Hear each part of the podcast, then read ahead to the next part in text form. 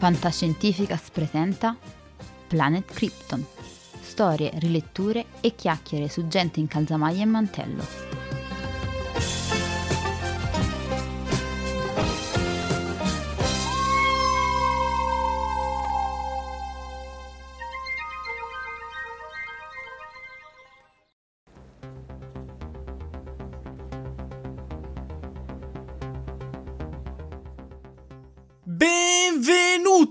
Benvenuti a questo pianeta Krypton! Siamo qui su Fantascientificast, io sono il vostro M o Marco Taddia all'anagrafe e sono, tra virgolette, ospite, faccio le veci, non lo so, faccio le veci di Omar in questa puntata insieme a Gianluigi eh, che è qui con me. Eh, ciao Gianluigi. Ciao, il termine che cercavi è infesti. Ah, infesto? Ma no, sì. io sono venuto qui perché Omar mi ha detto ci serve uno che faccia finta di non sapere nulla sui fumetti Marvel. Eh, perché così Gianluigi sembra che ne sappia molto di più. Allora ho detto: Io sono uno di quelli che non fa, riesce a far capire benissimo di non sapere un tubo. Quindi. Sì. Io non ho capito se il, se il, pacco l'ha tirato a me o a te, Omar. O a entrambi, praticamente, stavolta. Se, secondo me ce l'ha tirato a entrambi questa volta e la pagherà cara, secondo me. No, non è un problema, tanto prima o poi dovrà. Mi capiterà a Fuji, almeno a, a Fuji eh, ci metto le mani. Tanto so io che decido oh, le camere, quindi. Eh, giusto, è vero. Quest'anno sia io che Omar l'abbiamo scampata, ma ci rifaremo nel 2019 eh, a Fuji. Mm, anche questa non so se è la minaccia per me o per voi. Vabbè, comunque. Secondo me è una minaccia per Fuji e la Deepcon, però. Sì. Ok, mm, ricordami di avvertire la protezione civile. Perfetto, ok. Di che cosa Siamo... parliamo allora in questa puntata? Di che cosa parliamo? Allora, questa doveva essere eh, la prima puntata scritta, poi ovviamente come succede in tutte le serie, il, il primo copione scritto finisce a metà stagione, fondamentalmente più avanti. È una piccola cavalcata storica su da dove diavolo vengono le gemme dell'infinito che compaiono nel, nell'ultimo filmone degli Avengers. Giusto. Nel caso... Eh, hm? Sì, in realtà comunque non compaiono solo nell'ultimo, perché ne parlano già da, da quasi subito le pietre nei sì. film. E beh, il meccanismo di introduzione è quello, comin- comincia a sussurrare, vabbè, nei film Marvel sussurrare fino a un certo punto perché di solito ci mettono i cartelloni, guardate che ci sarà una scena con questo, questo e quest'altro, quindi un sussurro fino a un certo punto. Va bene. Comunque dai, partiamo allora a parlare di queste gemme e guanti dell'infinito. Cosa ci dici di bello? Come sono iniziato tutto questo? Visto che eh, purtroppo lo devo dire, eh, ci ha lasciato da poco anche Stan Lee, quindi... Eh beh, sì. Uh, anche se n- non si sa bene, o meglio, è molto è molto dubbia perché Stan Lee, avendo, avendone scritte tante durante quel periodo, non si è mai capito se le gemme dell'infinito le abbia inventate lui o qualcuno dei collaboratori, tipo Roy Thomas, uh, Jill Kane e compagnia. In generale, se lo chiedi a Stan Lee, lui ti avrebbe risposto che le aveva inventate lui. Eh, diciamo che probabilmente non aveva qua- più qualcuno che potesse controbattere quello che diceva lui nell'ultimo Ma, periodo. Quindi. Guarda, ti posso assicurare che anche quando gli altri erano vivi lo, fa- lo faceva senso, era, il sorridente Stan era conosciuto anche per essere un, un, uno squalo mica di, uh, di piccolo conto. Ma fa parte del gioco in questi casi. Vabbè, era il suo personaggio anche alla fine. Comunque, sì. quindi partiamo allora, dalla storia. Allora, per introdurre le, gem- le gemme dell'infinito, dobbiamo andare nel- a finizio anni 70. Inizialmente venivano, oh, venivano chiamate innanzitutto la gemma de- dell'anima, perché, ok. Sì, praticamente il termine gemme dell'infinito sarà strano, ma l'ha coniato Thanos in, un, in, un, in una miniserie. Perché bello, a, un cer- sì, a un certo punto compi- compaiono tutta questa serie di oggetti che nessuno sapeva effettivamente a cosa servissero o quanto potenti fossero. E quando negli anni 90 arriva Thanos e comincia a razziarle tutte quante in giro, ha detto, mm, belle, no, gemme dell'anima non mi piace e le chiamo gemme dell'infinito, suona meglio. Non sto scherzando, c'è veramente, ci sono tre panel in cui lui fa questo, questo ragionamento, ha detto ma sì, io le chiamo gemme dell'infinito. E da allora in poi, d'altronde se Thanos dice una cosa che fai, gli dai torto? No, no, no direi che bisogna dargli ragione a Thanos, quindi gemme Appunto. dell'infinito. Comunque, torniamo negli anni 70. Uh, la prima gemma dell'anima compare su una, una serie antologica Marvel Premiere del 1972, scritta da Roy Thomas e Jill Kane, in cui viene introdotto anche mm, Adam Warlock, o meglio, il personaggio di Adam Warlock era già stato introdotto precedentemente sulle pagine di Mighty Thor, mm-hmm. ovviamente a, a, firma Stan Lee e, e Jack Kirby. Però in, uh, nelle sue apparizioni precedenti in Fantastic Four e in Mighty Thor, um, diciamo non aveva un nome, semplicemente era indicato come Esso. him. Mm? Scusa? Is, is, era come egli, cioè sì. Him. Sì, eh, him. Eh, eh, eh, eh, Sa il giapponese no. ma mica di in inglese, eh? Va. No, no, no, ho detto his come per dire alla... vabbè. Ah, esso? I... Ah, sì. beh, sì, ok. Ci stiamo incartando sulla grammatica inglese. Ok, perfetto. Eh, possiamo dare la colpa a Omar di questo, giusto? Sì, sì, palesemente. palesemente. Praticamente era comparso questo... Uh, questo uh... Allora, viene introdotto come la prossima generazione umana. L'uomo perfetto uh, era stato ideato dal classico gruppo di scienziati isolazionisti, l'enclave, che già uno, un gruppo che si chiama così può immaginare minimo minimo sta uh, pensando a, che ne so, la conquista del mondo o cose simili. E compariva questo bozzolone de- da cui usciva un, un, individuo giallastro dorato e, e diciamo le, nelle prime comparse passa il suo tempo a prendere a cazzottoni Thor o a farsi pestare o, o una combinazione di queste più avanti il, e nel frattempo entra in contatto con uh, quella che viene chiamata la gemma dell'anima, che effettivamente nessuno sa a cosa serva.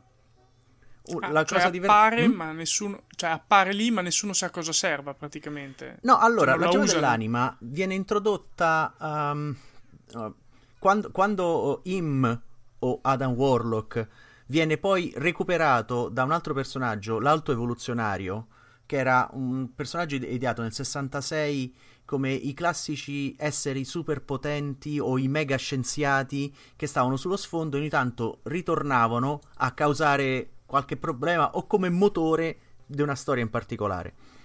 L'alto evoluzionario in particolare è il più uh, evoluto gene- genetista uh, della Terra. Tanto che a un certo punto si crea una controterra cioè un pianeta posto sull'orbita terrestre dall'altra parte del Sole. E comincia mm. lì a, a, divertirsi, a popolare, a... Lui entra De... in possesso del, del bozzolo di, di, di Adam Warlock e nel risvegliarlo, tra l'altro lo chiama Adam Warlock lui, perché il personaggio era stato uh, ripreso da um, Roy Thomas e Jill Kane dopo la gestione di Stan Lee. Che Stan Lee non si era minimamente preoccupato di dargli un nome. A che, ok, dobbiamo riprendere il, il personaggio, quindi diamogli un nome. Adam Warlock. Inizialmente doveva essere semplicemente Adam che riprendeva il concetto originale. Prende, viene introdotto, viene ripreso questo personaggio e l'alto evoluzionario lo dota di una un artefatto che letteralmente nella descrizione fatta dall'alto evoluzionario avevo trovato questa cosa vagare nello spazio e l'ho presa. Immaginate questa gemma che già gira intorno, uno pensa sì, poi sì Thanos ci ha fatto tutto quel casino per ottenerla quando bastava setacciare in giro. Vabbè. Era un detrito spaziale praticamente. Sì, inizialmente viene semplicemente... Allora, questo oggetto gli dà un, tutta una serie di poteri e quindi vabbè, doto perché eh, l'alto evoluzionario voleva um, portare un po' di ordine sulla sua controterra che era popolata da eh, animali antropomorfi che aveva creato lui, creando tutta una, serie, un, una nuova società. Solo che uh, questa società, in quanto derivazione di quella umana, stava degenerando tranquillamente. Per cui Adam Warlock era stato por- messo sulla Terra per... sulla controterra, scusate, sulla controterra, per uh, porre rimedio a... Poi nel frattempo erano arrivati anche alcuni super cattivi, avanzi vari, e quindi traduzione, dovevano lanciare con Marvel Player numero 1 tutta una nuova serie e ricavare con Adam Warlock un nuovo supereroe, però in un'ambientazione assolutamente libera rispetto all'altra ambientazione terrestre e quindi proviamo così. Eh, quindi questa hanno era... creato questa, questa, terra alternativa in cui ci hanno messo questo nuovo supereroe Ok, stavano già facendo le prove fu- di quello che poi hanno fatto in futuro, con, con terre, milioni di terre in diversi universi. Eh, no, quella, quella, era più cosa di sì. La Marvel, tranne negli ultimi anni, ha sempre cercato di avere un'unica terra e magari un, dei pianeti similari, però mantenere un'unica con- continuity per non creare confusione. In ambito DC si andava con le terre parallele e lì, ah, ale... Chi- chiunque poteva scrivere qualsiasi cosa, tanto era un'altra terra. E comunque così è apparsa la prima gemma praticamente de- dell'anima, in questo sì. caso. Okay. Il bello è che venivano chiamate tutte gemme dell'anima, a prescindere. Ah, ok. Non avevano i colori attuali, o meglio, avevano mm-hmm. una mhm. codifica di colore che cambiava, nel senso, inizialmente avevano una codifica specifica, poi negli anni 90 hanno cambiato i colori, adesso hanno cambiato ulteriormente i colori perché per esigenze cinematografiche gli davano de- una, una, scala cromatica particolare e quindi fu- i fumetti si adeguano man mano a quello che compariva uh, sullo schermo. Sì, non è carino visto che è la fonte ufficiale, però così funziona il marketing, signori. Che bello. Eh? però eh, finché macina quattrini sono tutti contenti. L'anno, l'anno All... successivo comparirà un altro personaggio che eh, sarà strettamente legato alla, alla questione delle, delle, gemme dell'infinito o, o, le gemme dell'anima all'epoca. Nel 73 fa il suo, il suo debutto sulle pagine di The Invincible Iron Man 55 un certo Thanos. Ah, proprio lo creano così dal nulla.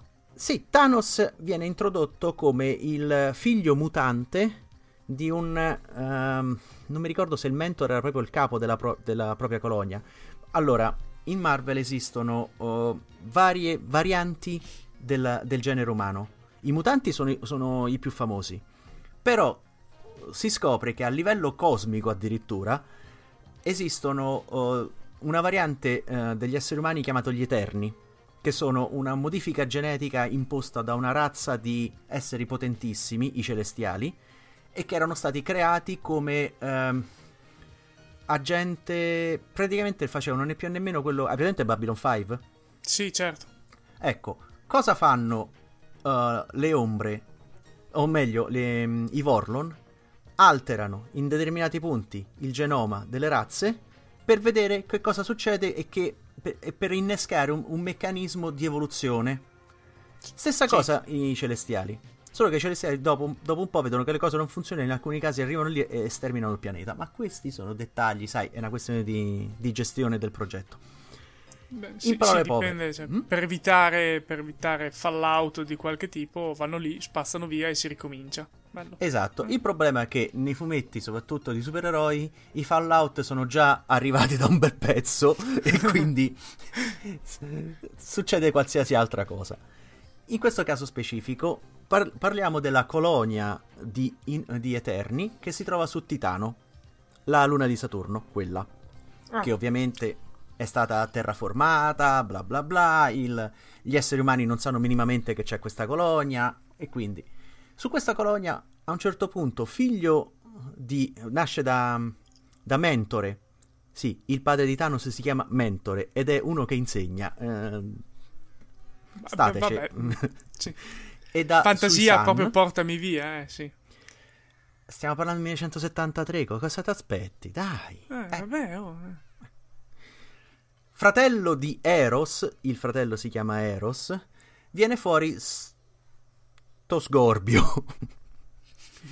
C'è Thanos. Mentre, sì, mentre tutti gli Eterni sono uh, mh, esempi di esseri umani belli ai tanti, esce fuori sto sto coso un po' più grosso della media, con la pelle viola, gli occhi scuri. Tra l'altro, rispetto al Thanos dei, te- dei, um, dei film, il Thanos uh, dei, dei fumetti ha occhi, iride e pupille completamente neri.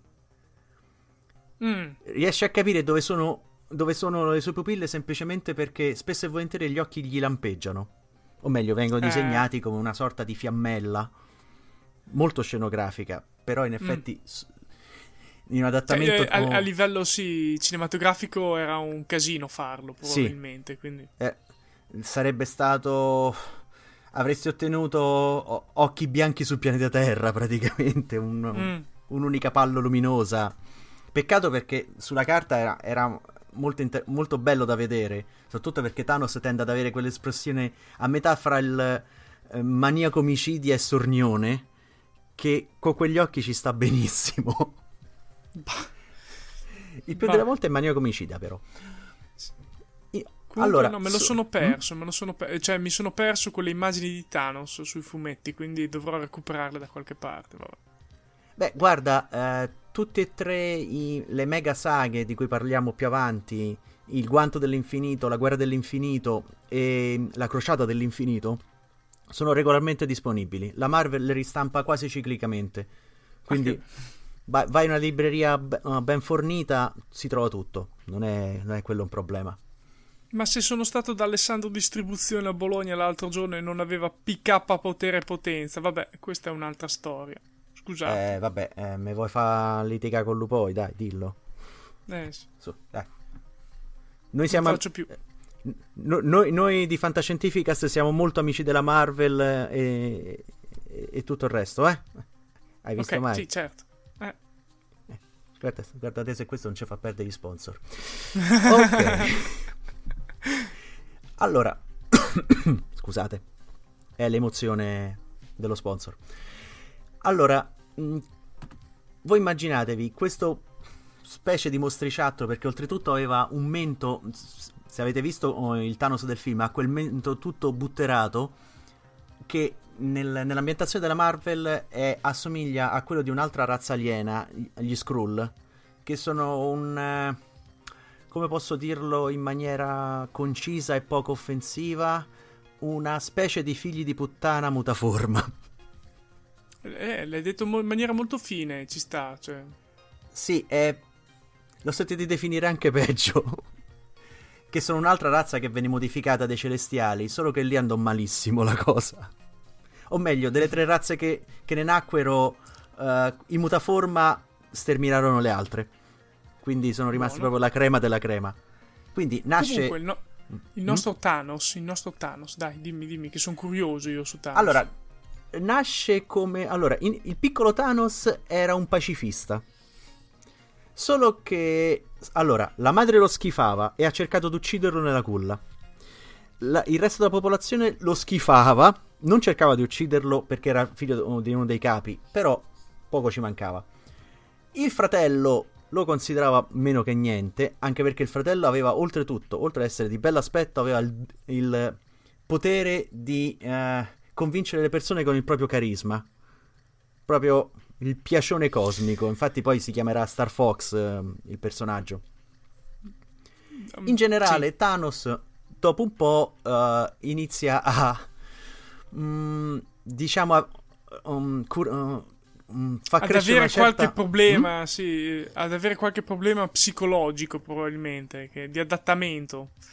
Beh, eh, oggi potremmo dire che si butta a fare il darkettone Lemo, comincia ad avere passione per i temi tipo la morte, i decessi e cose Mm. del genere. E poi dici, vabbè, so- sono passioni giovanili. Mm, vabbè. Eh, infatti in Thanos non ho mai capito questo rapporto con la personificazione della morte. Comunque, mm, Beh, se tu consideri che, allora, nella versione cinematografica no- mm, c'è poco e niente di questo dettaglio, mentre Mm. nei fumetti lui inizia mm, le- uh, molto lentamente una- fra una storia e l'altra, anche perché nel 73 più che altro era il super cattivo, quindi infatti quando loro rincontrano c'è questo que- questo energumeno che più che altro eh, diventa una spina nel fianco nelle storie di Capitan Marvel, il Capitan Marvel della, della Marvel. Sì, su questo faremo un episodio apposito perché sì, sì, di. Capitan Marvel sì, di Capitan Marvel nei fumetti ce ne sono f- troppi. Letteralmente. Mamma mia. Pratic- allora, mm? Scusa. No, dicevo, va bene, dai, questo Thanos... eh, Sì, Eh, Thanos è, è- è il classico mega cattivo che gira l'universo rompendo le scatole agli altri. Ha una sua nave, la Sanctuary, che allora, nei fumetti sembra uh, letteralmente una U. Presente la U da, da insegna allungata? Sì, sì. È un profilo a U. Quella Ah. de- uh, che compare Tanto siamo nei nello film è un spazio, tantinello quindi- meglio. Siamo comunque nello spazio che faccia una U, una X o una Y, eh, è aerodinamica lo stesso, ecco. non- Eh, sì, anche perché la, la Sanctuary di Thanos è aerodinamica quanto un cubo Borg, fondamentalmente. In effetti sembra un cubo Borg a cui manca un pezzo centrale a vederla. Comunque, tornando a bomba, tutti gli anni 70 oh, passano oh, con eh, mh, le varie storie in cui compare mh, Adam Warlock e Thanos su, su varie testate in, cui si incrociano regolarmente. Thanos è un cattivo ricorrente sulle, sulle pagine di um, Iron Man, Capitan Marvel, mentre uh, Adam Warlock un po' più tardi eh, riesce ad avere una sua testata nel 76, nel 75 in effetti, e più compare su, su- su raccolte antologiche come Strange Tales, in cui man mano si scopre che mh, praticamente lui eh, va incontrando vari individui stranissimi per lo spazio, fra cui eh, la figlioccia di, di Thanos, Gamora. Tra l'altro, la Gamora eh, originale è l'unico punto in comune con quella che vedete nei, nei, nei telefilm, nei, sì, nei telefilm, scusate, nel film è che è verde, perché per il resto...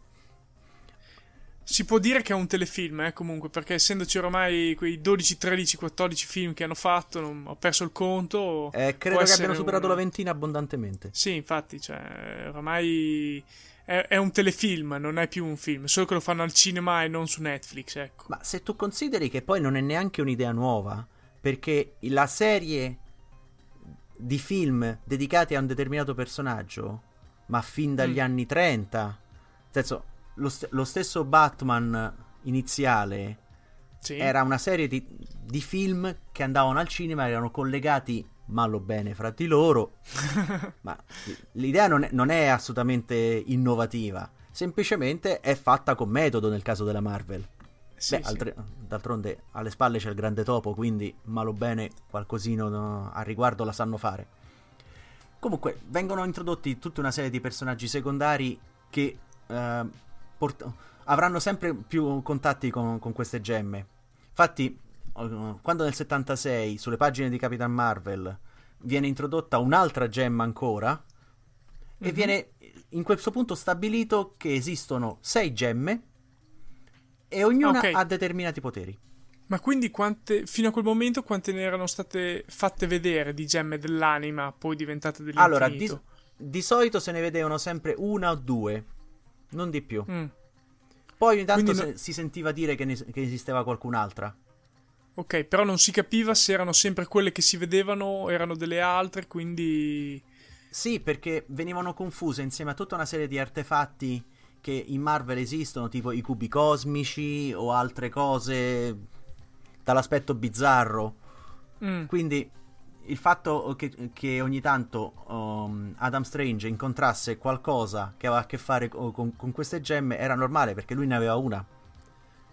Stessa cosa Ah, giusto, ca- in. Capitan Marvel, visto che uno dei cattivi ricorrenti era proprio Thanos. mm. Diciamo, a un, cer- a un certo punto, oh, oltre, oltre a quelle... mh, allora, si sa in Capitan Marvel, nel 45 in particolare, viene detto che ne esistono 6. L'anno successivo, nel 77, durante un crossover de- degli Avengers, un cross- era un crossover con Spider-Man e Adam Warlock, eh, praticamente la storia in breve è Thanos decide di tornare a casa e- su Titano alla ricerca di un potente artefatto, il cubo cosmico di qui sopra, e non lo trova. Intanto, vabbè, devasta eh, la, la ca- la casa della sua infanzia perché la sua infanzia era, era abbastanza i- ignobile, quindi ok. La Passiamo. spianata. Sì, esatto. E quindi punta sulla Terra. Il, ehm, sulla Terra c'è un cubo cosmico. Perché, allora, al contrario del, avanzava delle gemme dell'anima cioè- che hanno un, sono un certo numero finito, i cubi cosmici è una tecnologia. Tutte le specie prima o poi ne hanno creato uno e hanno fatto disastri. Ma questi sono dettagli secondari. Sulla Terra, Lime. Allora, Lime per chi non ha letto i fumetti, eh, compare nel terzo Iron Man. La, um, in italiano è Avanzate pensando, idee eh. meccaniche. È la, mm, è la società del, del cattivo del terzo film di Iron Man. Quello che. ah, eh, giusto. eh, sì, quello che- ok, sì, sì, ho capito, ho capito. Non, non quello- ci avevo fatto caso che si chiamava Lime, eh, la società. Allora, eh, viene detto velocemente durante la storia, però si vedono dei cartelli. E quindi Mm. i fan hanno detto: Ah, allora c'è. No, c'è un'altra cosa. Perché il- il- un classico personaggio legato a Lime è Modoc. Non so, forse tu l'hai mai visto tante volte nei fumetti. È questa specie di grosso capos- capoccione con eh, braccine, gambette e poteri mentali, raggi della morte, Mi, mi pare Mm. di averlo, di averlo visto. È un coso brutto, però come giocattolo vende tantissimo. Alla, praticamente la storia ah, arriva al suo apice quando eh, Thanos decide di eh, usare una tecnologia derivata dal cubo cosmico e da un costruisce una specie di ge- lui la chiama una gemma dell'anima mh, sintetica eh, che compare come immaginati una- un, qualcosa di molto simile a un uovo di Pasqua alto due metri verde come sagoma Sì? E da lì deci- decide, sempre nell'ottica assolutamente eh, carina e simpatica di Thanos, dice ok, questa macchina mi serve per spegnere le stelle dell'universo. Eh, eh, giusto un po' sono le stelle dell'universo, ok, ok. Eh sì, ma quella è una macchina potente. Vabbè, è Vabbè. 1977 stacce. No, no, ma... Alla fine di questa storia Adam Warlock si sacrifica per fermare, fermare Thanos e fondamentalmente ehm, i, i due muoiono nella- alla fine della storia. Sia Quindi- Thanos che Adam Warlock. Sì, Adam Warlock e Thanos sono sempre stre- strettamente collegati. Infatti, più avanti si scoprirà che Thanos. co- eh, allora, Thanos eh, come mentalità eh, non è mh, prettamente malvagio. Lui semplicemente dice che non ha i freni inibitori che hanno gli altri. Chiunque, nelle sue condizioni, con il suo potere, si comporterebbe come un emerito bastardo com- come lui. Solo che lui è talmente onesto da ammetterlo. Beh, è una, una visione anche quella. In effetti si dice che il potere logori, quindi nel caso di Thanos... eh, Beh, considera Parecchio. che lui ha tutta una serie di impianti che accrescono la sua forza fisica. Thanos è, uno- è un fine stratega. Prima di muoversi ci pensa due o tre volte. Poi, quando arriva, è in grado di fare a pugni con Hulk. Ma questi, diciamo, che è un'altra comodità no, secondaria. Infatti, a fine degli anni 70, sia Adam Warlock che Thanos è come se fossero uh, tolti dalla continuity. Si pensa che non, non compariranno più perché hanno, hanno chiuso il loro arco di, di storie, sempre legati alla presenza più o meno sullo sfondo delle gemme. C'è un unico cameo a, fine, a inizio anni 80 durante la storia La morte di Capitan Marvel, del primo Capitan Marvel eh, della Marvel. Sì, lo so, è cacofonica come cosa, però purtroppo questo è. Hanno Personaggio- scelto quel bellissimo nome, quindi... Guarda, nel- quando parleremo dei Capitan Marvel ti verrà il mal di testa con questo acc- accidente di nome e tu non hai idea di quante cause legali fra DC e Marvel ci sono state eh, a causa da- di, di queste due eh, sillabe praticamente. Sta- stavo pensando a come avevano chiamato ehm, Capitan Marvel sul videogioco della DC che c'è... mm, Vabbè, Shazam. Shazam, è vero, Shazam. Perché lì ci fu... Vabbè, ne parleremo nella storia perché c'è stato due o tre cause legali. Poi il bello che esistono Capitan Marvel che non sono né di Marvel né di DC, ma sono alcuni precedenti, alcuni successivi di eh, case minori. Veramente ci hanno riempito le aule dei tribunali con, con queste, Si con sono queste storie. divertiti gli avvocati, quindi. Eh sì, abbastanza. Praticamente Thanos fa una- un piccolo cameo durante la alla, alla fine della storia di- della morte di Capitan Marvel. Compare come eh, mh, l'accompagnatore dell'anima di Capitan Marvel nel reame della morte. e lì si capisce che ma eh, alla fine Thanos si è riunito alla la sua dama, la, il suo amore incredibile. Alla, alla, sua amata morte, quindi. Però no, non viene detto non viene detto nulla de, uh, nello specifico, ma tanto fa questo cameo. Mm. Giusto e perché... Quindi... Mm? Qui si interrompe proprio tutto l'arco narrativo di Thanos e delle gemme dell'infinito fino a quel momento, praticamente. Sì, le gemme dell'infinito sono questo artefatto che si trova in giro, però nessuno ha ancora fatto uno più uno. Dice, ma e se gli riunissimo?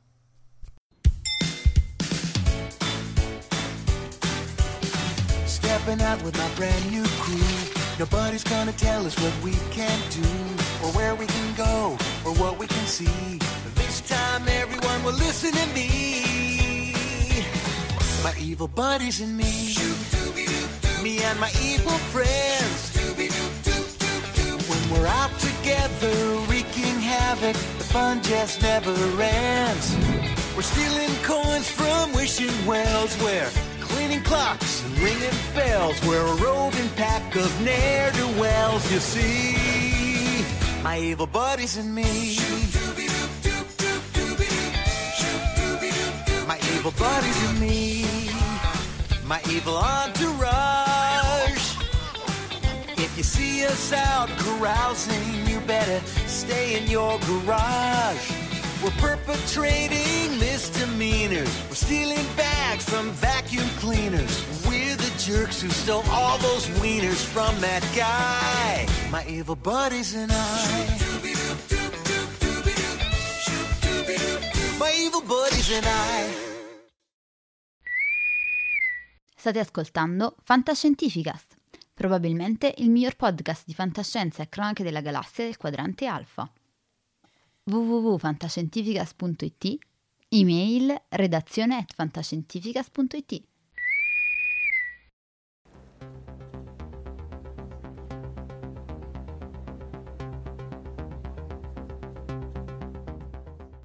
Allora, pensavamo di esserci liberati delle, delle, gemme dell'infinito o delle gemme dell'anima, come erano chiamate all'epoca, però a, a fine anni 80 continuavano a comparire in alcune storie, in particolare nella testata di Silver Surfer, che essendo una delle testate Marvel prettamente dedicate a, agli esseri cosmici, o meglio, um, proprio la, la, uh, l'ambientazione cosmica della Marvel, che il più delle volte è separata dal gruppo delle testate ambientate sulla Terra e un po' più libera in particolare sulle pagine cioè, di Silver potevano Surfer... inventare, cioè, potevano inventare un po' di più, quindi andare un po' fuori dagli schemi normali, dici? Beh, se tu consideri che su Silver Surfer uh, compaiono gli anziani dell'universo, gli Elder of the Universe, che sono un gruppo di esseri antichissimi, eh, assolutamente mh, mm, pericolosi sotto certi aspetti. Eh, nei film, per esempio, ne abbiamo già visti due. Il collezionista e il Gran Maestro. Ah. Jeff Goldblum, per l'esattezza. Sì, sì. e Benicio del Toro. So, se sono questi esseri antichissimi, diversissimi fra di loro, perché non hanno un, una specie a cui fa riferimento. Sono esseri antichi e che fanno le affaracci loro. Addirittura um, nelle pagine di Silver Surfer compaiono come questo gruppo che vuole liberarsi di, di Galactus, il divoratore di mondi. E mettono su tutto un piano assurdo per cercare di liberarsene. Galactus parzialmente li, assor- li assorbe, però poi vengono di nuovo liberati. Alla fine, in tutta questa trama, eh, quello che sblocca il, il, meccanismo è l'intervento di Fantasy 4 di Silver Surfer e un certo oggetto, 6 gemme, che danno abbastanza uh-huh. potere per poter farlo. Quindi Rispun- solo le sei gemme, il, gu- il, guanto non è ancora arrivato? No. Allora, il guanto... Allora, nel, nel film tu vedi una specie di guanto d'arme, un guanto mm. metallico. Mm. Sì. Il guanto nei fumetti è uno dei guanti dell'uniforme di Thanos. Infatti, un, un per... qualsiasi praticamente. Sì, eh, infatti, perso il guanto, Thanos viene sempre disegnato con una mano scoperta. Senso, è letteralmente eh. il suo guanto. Ah, ok. L'ha attaccata su, sul suo vestiario. Anche perché, mm. sì, non serve avere un guanto d'armi o altre cose, nel senso, è, è già le, l'oggetto più potente dell'universo. Perché deve essere anche di sì, design? Sì. Eh, giustamente. Ma allora, comunque, ritornano fuori, ricicciano fuori queste sei gemme dell'infinito, praticamente. Sì, rispuntano e vengono. Uh, si sa che sono state divise fra gli anziani dell'universo, gli Elders. Negli anni okay. 90 segna il ritorno in grande stile di Thanos, che sul, sulle pagine di Silver Surfer viene risuscitato dalla morte come suo agente. Ma pensa Fon- Sì, fondamentalmente va in giro a mh, mm, fare operazioni più o meno pulite per la morte oppure a favorire questa o quella. E qui già comincia a girare il, l'idea, soprattutto a Thanos, di riequilibrare l'universo facendo fuori metà del, de, degli esseri viventi. Ma non per riequilibrarlo. Rie... ok. Riequilibrarlo. Esatto, compro una vocale. Riequilibrarlo per problemi di ah, non hanno risorse. No. Voleva far fuori metà dell'universo semplicemente perché così faccio bella figura con la morte. Giusto, eh, eh sai quanti il mio amore dopo quanto c'ha da lavorare è contento, eh sì. E tra l'altro la morte tante volte viene, viene, descritta o come questa ragazza o in generale come uno scheletro con una tunica, ma in, più delle volte come questa entità che a Thanos, di Thanos non gliene frega assolutamente niente. Anzi, in alcuni punti della storia gli darà quasi fastidio quando riuscirà a far fu- fuori metà dell'universo. Gli darà quasi fastidio come a dire: Sì, va bene, ma facendo così l'hai squilibrato davvero. Gran- grande, cioè lui proprio ama la morte ed è anche un amore non corrisposto. Cioè, Thanos Assolutamente è, non corrisponde. Non, è un qualcosa di incredibile, Thanos. Cioè. Sì, è il bello. Allora, negli anni 90 c'è il ritorno sulle pagine di Silver Surfer. E parallelamente, subito dopo oh, il suo ritorno, parte la prima miniserie. C'è una miniserie mm. di, mm, se non sbaglio, erano quattro numeri. Quattro o sei numeri, adesso vado a memoria. Di C- Jim Sterling. Jim Sterling è l'autore che ha ideato Thanos la prima volta. Il personaggio di Thanos è, è praticamente è quasi un atto d'amore nei confronti di Jack Kirby. Perché è l'omaggio a una delle creature più famose di Jack Kirby, Darkseid, della, della saga del quarto mondo della DC. Infatti ha una corporatura molto simile a Darkseid e una serie di elementi eh, che riprendono altri personaggi sempre della saga del quarto mondo. Thanos la prima volta compare con una specie di se- sedia cosmica su cui si muove, che nei film si vede nella, nella prima scena post credit in cui compare Thanos la prima volta che sta su quella specie di trono fluttuante. Non so se ti ricordi. Sì, sì, me lo ricordo, me lo ricordo quella scena lì. Alla fine eh, lì... del film, nei titoli. Esatto. Lì, mentre nei fumetti la, la, sua sedia è anche il suo laboratorio, contiene tutta una serie di attrezzature con cui lui si muove. Nei film oggettivamente sarebbe stato forse un oggetto troppo complesso. Certo, avrebbe venduto un, un casino però non serviva ai, ai fini della trama in questo momento. In, prat- in pratica, in questa miniserie eh, si scopre che Thanos, mentre è in missione per la morte, infatti lui dice: Io sto lavorando per qualcuno che mi consente l'anonimato. Lui non può essere ri- rilevato da nessuno. E intanto fa i cazzacci suoi. Scusate il termine suoi. Ah. Ah, ehm, sì, è interessante anche qui. Lui va in giro come emissario della morte, un 007 della morte praticamente. Sì, e intanto va a cercare gli Elder e altri personaggi che hanno nel frattempo ottenuto le gemme, ma alcuni di loro non sanno neanche cosa sono. Pre- al- il primo oh, a cui eh, va, pre- va, prendendo la gemma è, mm, è dura da descrivere In-Betweener si chiama il personaggio, che è il possessore Beh. della gemma dell'anima. Eh sì, che Allora- io lì proprio non l'ho capito come personaggio, quindi non ce l'ho minimamente presente. Allora, eh, visivamente immagina... Hai presente quella razza aliena del- della serie classica di Star Trek? Quelli con metà bianchi e metà neri? Sì, aspetta, sono Ecco. metà bianchi o metà neri o metà neri e metà bianchi, perché è Esatto. diverso. In-Betweener è disegnato esattamente in quel modo, solo che è tutto il corpo, perché lui veste una specie di, di, di completo, esattamente metà, la- metà bianco, metà nero, metà bianco, metà nero. L'In-Betweener è il... era un agente del caos e dell'ordine, che sono due personificazioni dell'universo Marvel, ed era quello che si occupava di mantenere l'equilibrio. In-Betweener. Sì, a metà strada.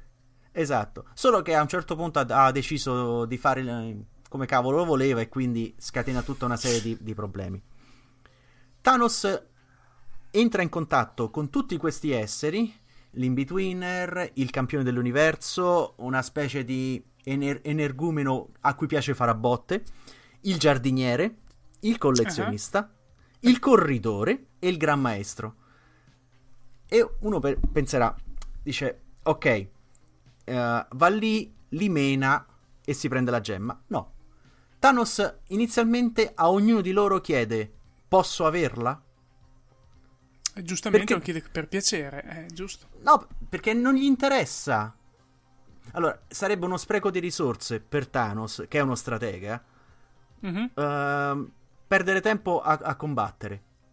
Combatte solamente se ce n'è bisogno. Al collezionista semplicemente gli dà qualcosa in cambio.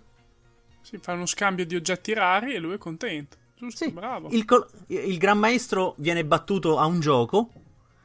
E il bello è che alcuni di loro, Thanos gli dice chiaramente: Tu non hai idea di che cosa mi stai dando. Ah, E da- il, ehm, la, la miniserie The Thanos Quest funge da introduzione per quello che succederà nel- negli- nei tre anni successivi. Prende eh, tutta la storia in- che avrà al suo- um, come punto focale le sei gemme. È organizzata lungo una trilogia. Quella che alcun- alcuni non ha un nome effettivo, semplicemente la, tri- la trilogia dell'infinito viene chiamata da alcuni. Che sono tre storie nell'arco di tre anni. Tre storie che fungono da punto centrale di un crossover. mhm. Crossover classici cioè hai un, un blocco di storia centrale e tutte le vicende che si dipanano sulle testate. Perfettamente leggibili, semplicemente leggendo la storia centrale, però magari comprando molte più, molti più numeri. copie, sì. No, eh, più numeri perché sulle varie testate man mano succedeva qualcosa del crossover. Ah, ok, sì, cioè dicevo più numeri nel senso sulle varie differenti testate, dicevo. Esatto. Stesso gruppo di, oh, di produzione di, di Thanos Quest ci darà, eh, ovvero Jim Starling, Ron Lim con George Perez, dise- disegnatore molto famoso. oh, negli nel 1985 oh, diverrà famoso per, a parte la sua gestione dei Teen Titans, quelli seri, non quella cosa eh, animata che ogni tanto passa. Eh, Hanno fatto anche il film, che bello. No, il, film, il film è, è bellissimo perché è un film, scusate il termine, cazzaro al punto giusto, come deve essere. Soprattutto l'inseguimento di Batman che è bellissimo. non si può fermare Batman. Eh no. E il, ca- e il cameo di Stan Lee.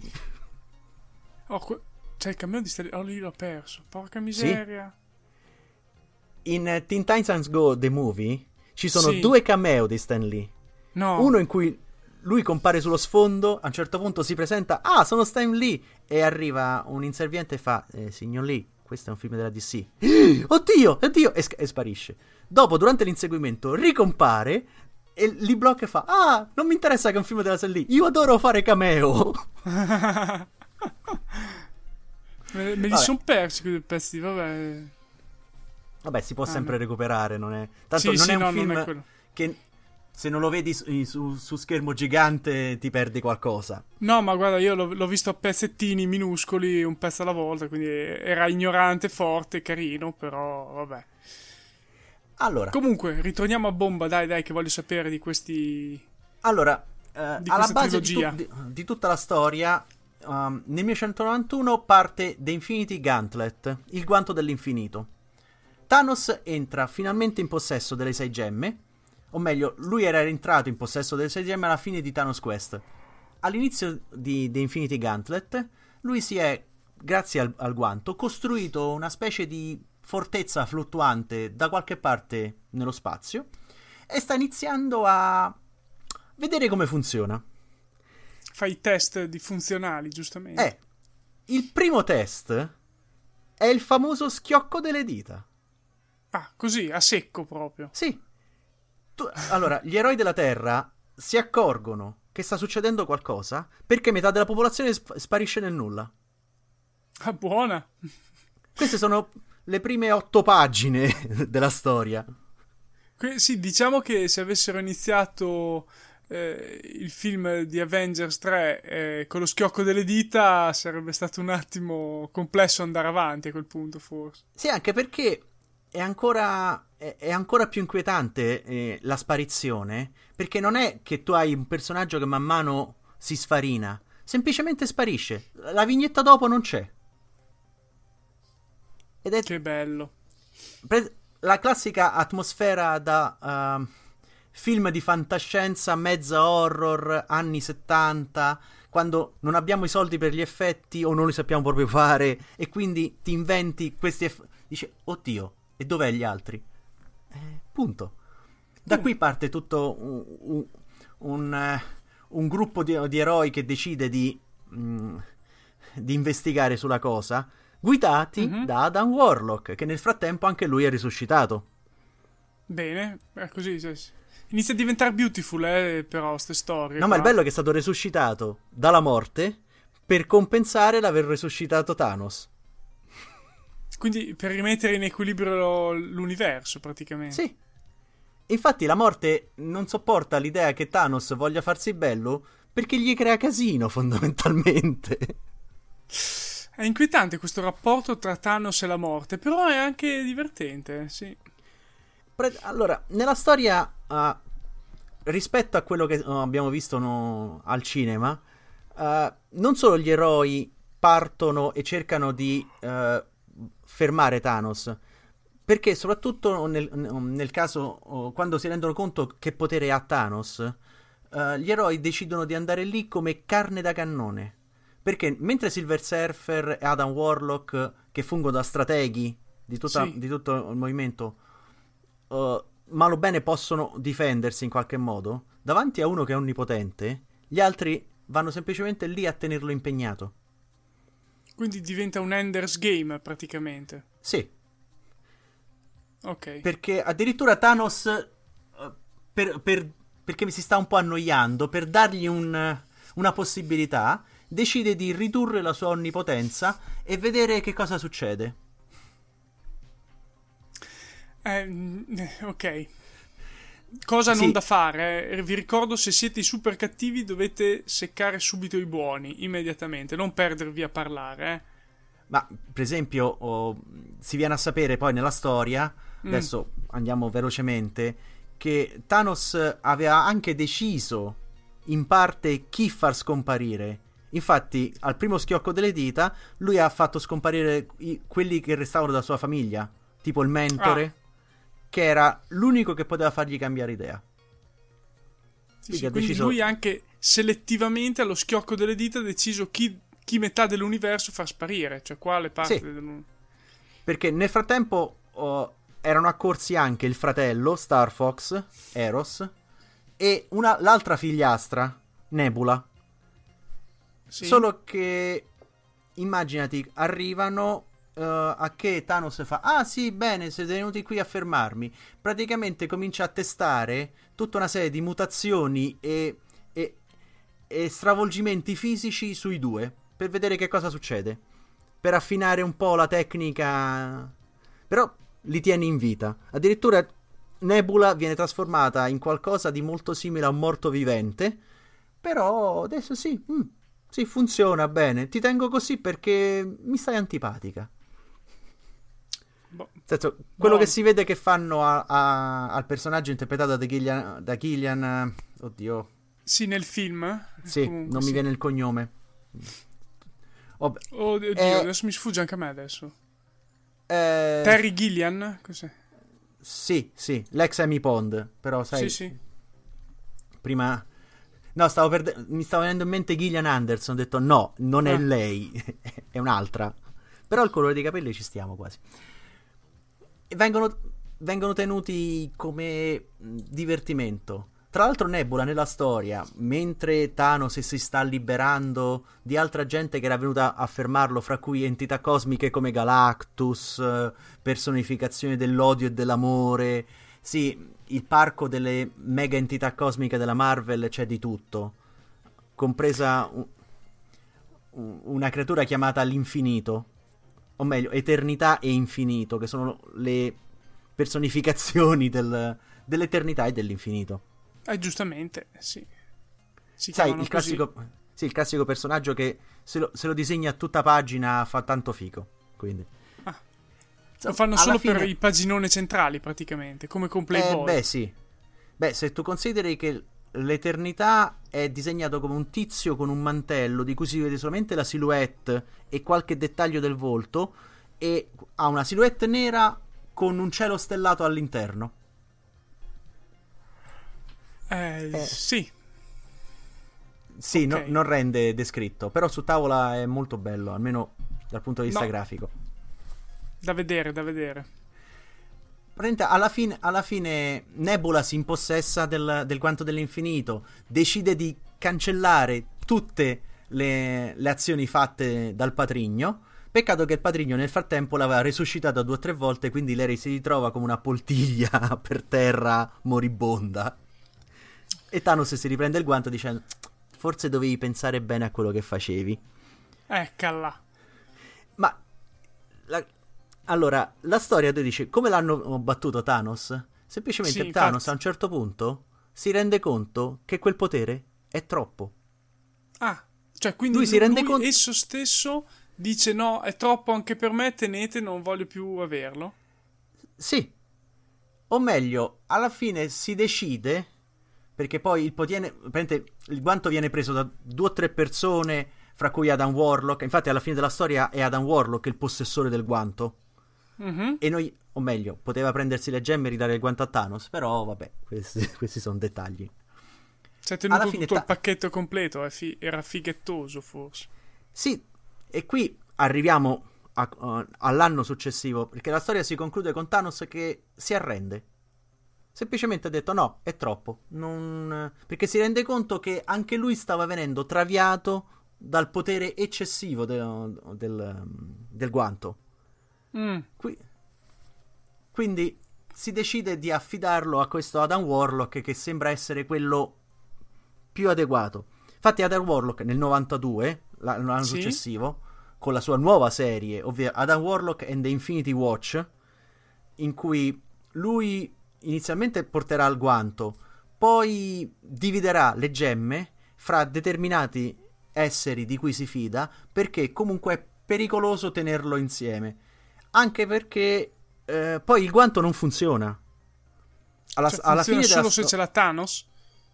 No, alla fine della storia, una delle Sì. entità cosmiche della, della Marvel, il Tribunale Vivente, che è colui che, sce- che decide le leggi dell'universo, Sì. decide che il gua- le, sei gue- le sei gemme insieme non possono funzionare. Punto. E infatti il guanto è assolutamente inutile per- oh, da solo. Però le sei Scusa- gemme scu- scusa, funzionano però, ancora. Ma, ma se Mm? questo tribunale lo diceva subito all'inizio, non, non faceva prima? Non ha fatto a tempo perché Thanos l'ha, l'ha pietrificato subito. Ah, ok. Sì, Thanos ha fatto fi- fuori prima tutti eh, gli enti ministeriali prima.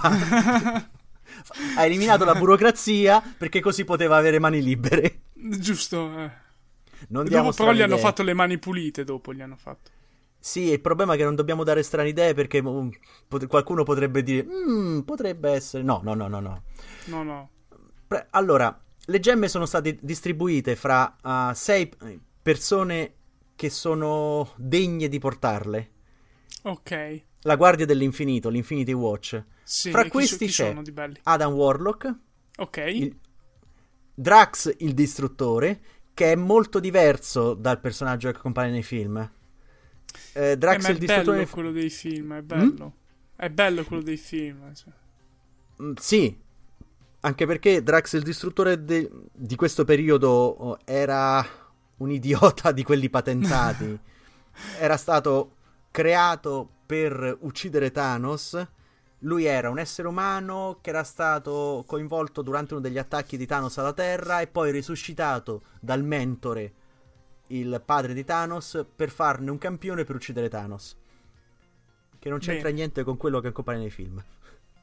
Sì, proprio nulla, zero, proprio totale. Che infatti Ah. porta la gemma del potere. Gamo- Ok. A Gamora viene data la, gem- la gemma del tempo. Ah, No? Steven Strange non c'entra niente. Infatti mi aspettavo che ce l'avesse lui. Vabbè. No, Steven Strange com- era uno dei pochi eroi che durante l'Infinity Gauntlet riusci- riusciva a fare qualcosa, ma mm, con le gemme proprio lui niente. Poi un personaggio che si chiama Moondragon, che era la, la figlia di Drax il distruttore, de- del- dell'umano Drax il distruttore, anche lei trasformata per, po- per poter eh, avere a che fare con Thanos. Avrà la gemma della mente. Poi un essere chiamato Pip il Troll, che era stato un compagno di Adam Warlock nella sua serie, la gemma dello spazio. Sì. E la gemma in realtà indovina a chi viene affidata. Eh, non, non lo saprei. Dimmi un po'. A Thanos. Ma come Thanos?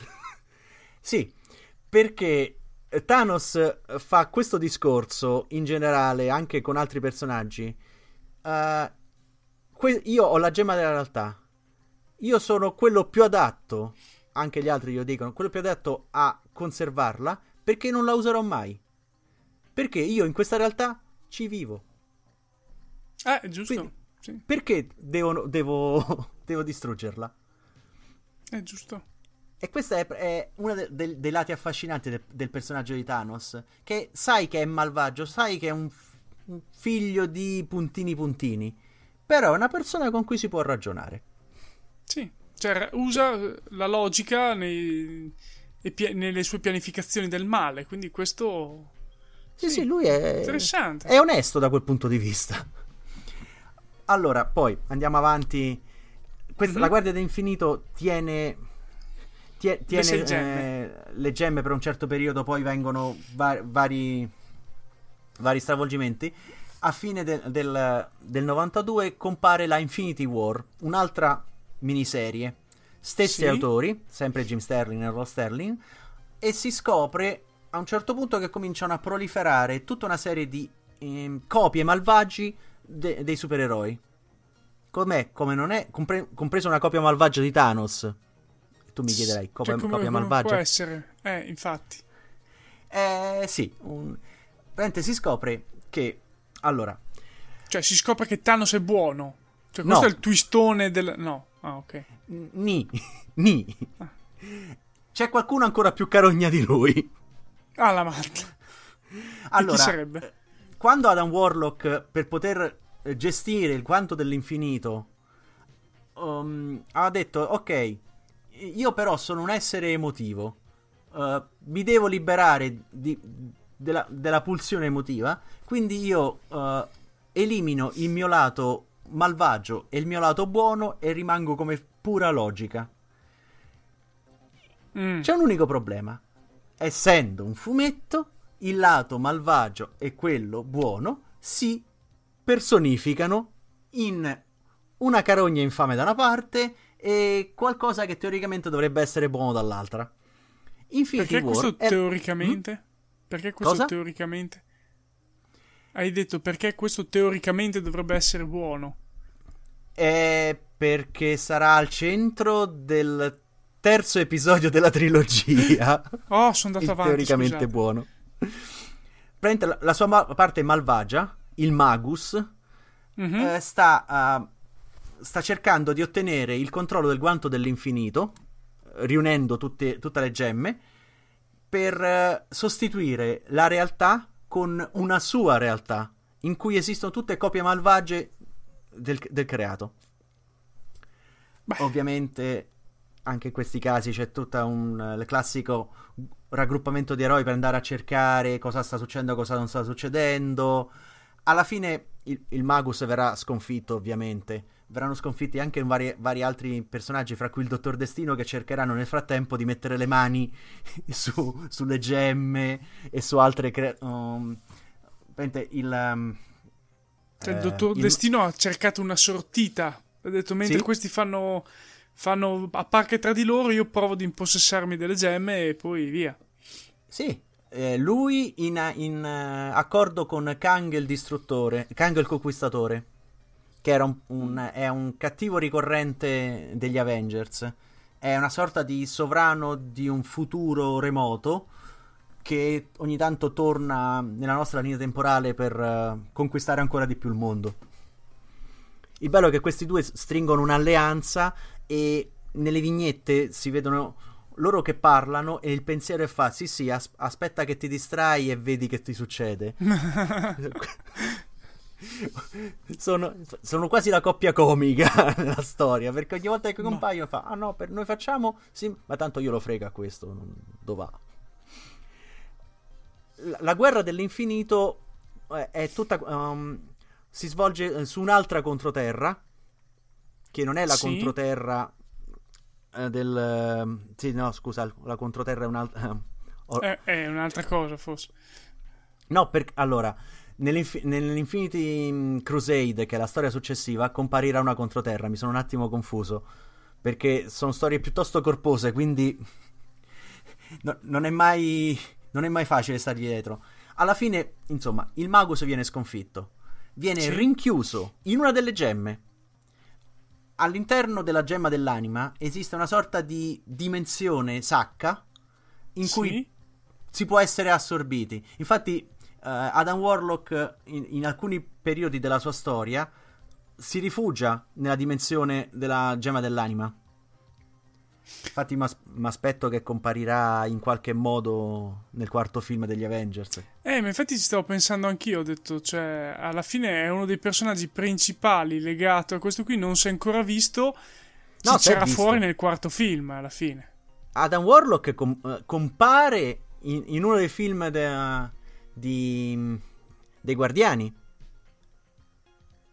Ah, è vero, nel primo. Il bozzolo che si vede alla fine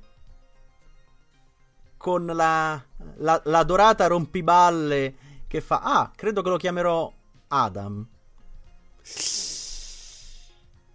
lì non sì, si sì, sa è vero.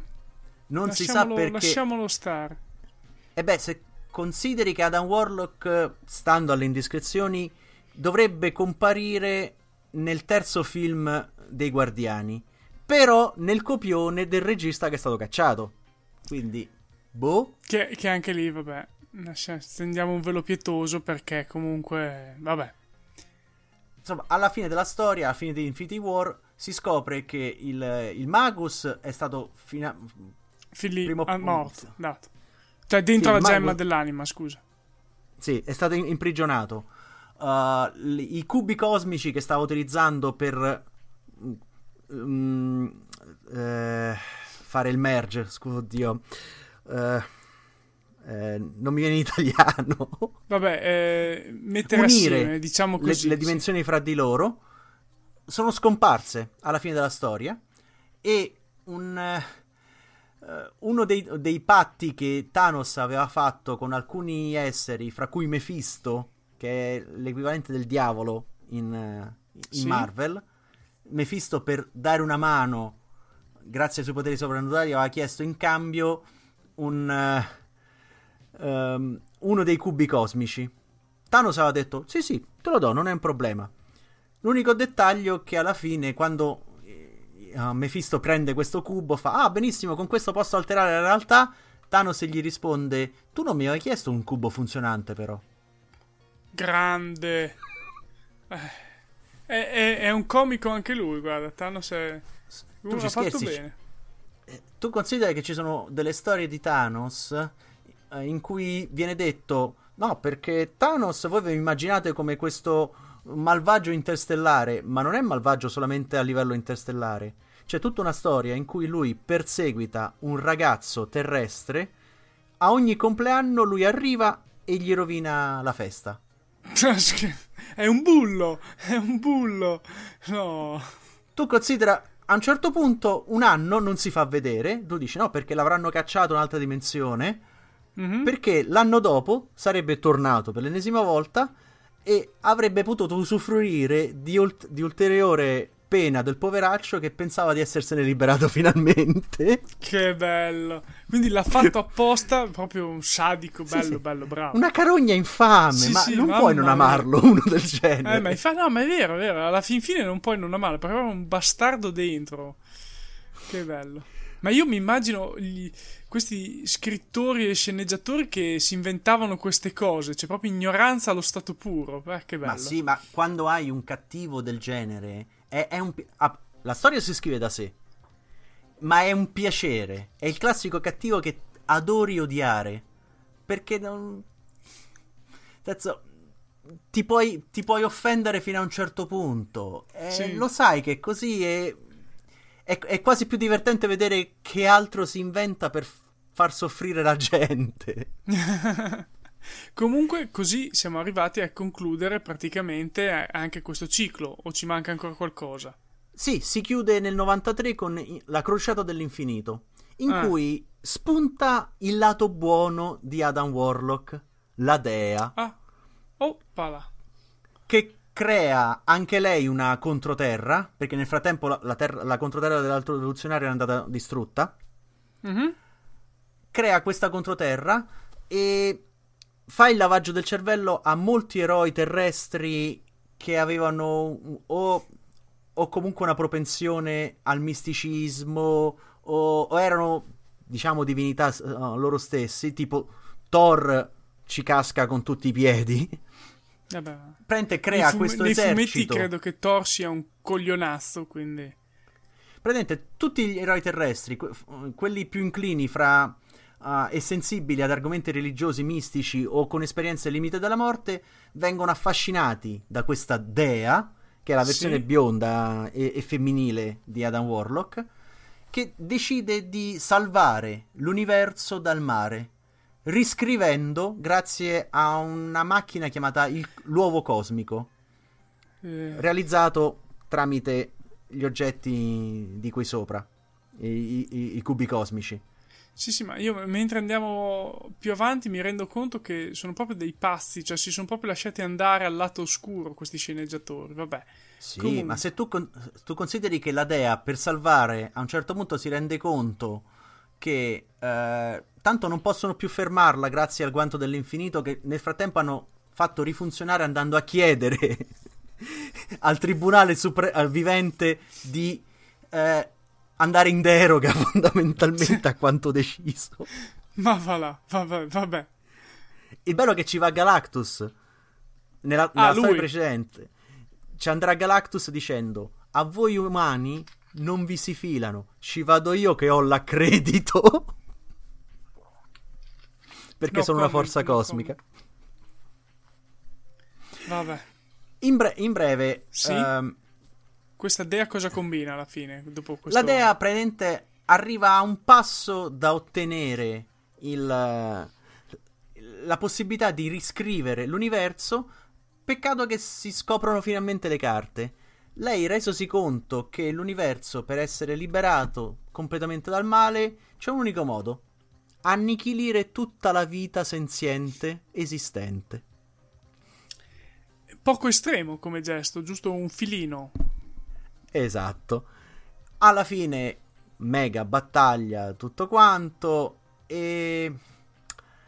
Allora, Mephisto cade un'altra volta in una fregatura da, da parte di Thanos, e ok. Il paradiso Omega, la controterra di qui sopra, sì. viene distrutto. L'uovo cosmico smantellato. Eh. E la dea finisce anch'ella nella gemma dell'anima prigioniera insieme al Magus. I due non ah. si possono sopportare. Quindi si divertono pure... all'infinito. Sì. No, oltretutto, loro sono dei fantasmi all'interno della gemma. Perché mm. non hanno possibilità di interagire con chiunque altro entri là dentro. Cioè, tra di loro non possono interagire? No, sono immateriali l'uno per l'altro. Ma pensate. È proprio. È, è, è una. una prigione che, fanno, che fa sembrare la zona fantasma dei kryptoniani un luogo di vacanze. Mamma mia, vabbè. Con questo si, chiu- si sì. chiude il blocco principale della storia delle gemme. Solo nel 95 mm. verrà ripresa durante un crossover fra Vendicatori e... Allora, nel 95 ver- uh, la Marvel acquista la Malibu, che era un- una casa, non, non, diciamo quasi un indipendente, che aveva una sua linea di supereroi. Sì. Dopo l'acquisizione eh, viene creato un crossover per assorbire i vari personaggi e mm-hmm. si utilizza l'escamotage delle gemme dell'infinito. Ok. Vi- sì, viene creata una settima gemma. E vai. Che sarebbe? E si scopre... Allora, la gemma dell'ego. Mm.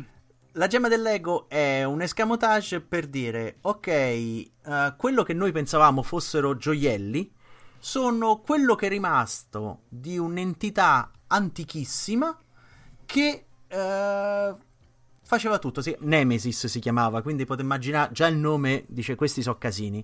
La gemma dell'ego semplicemente consentiva di controllare le altre gemme.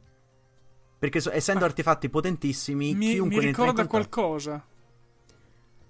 Un anello per, dorma- per, domarli nel buio incatenarli. Vabbè, è un'altra storia questa. No, in questo caso era proprio uh, la, la, volontà dell'essere.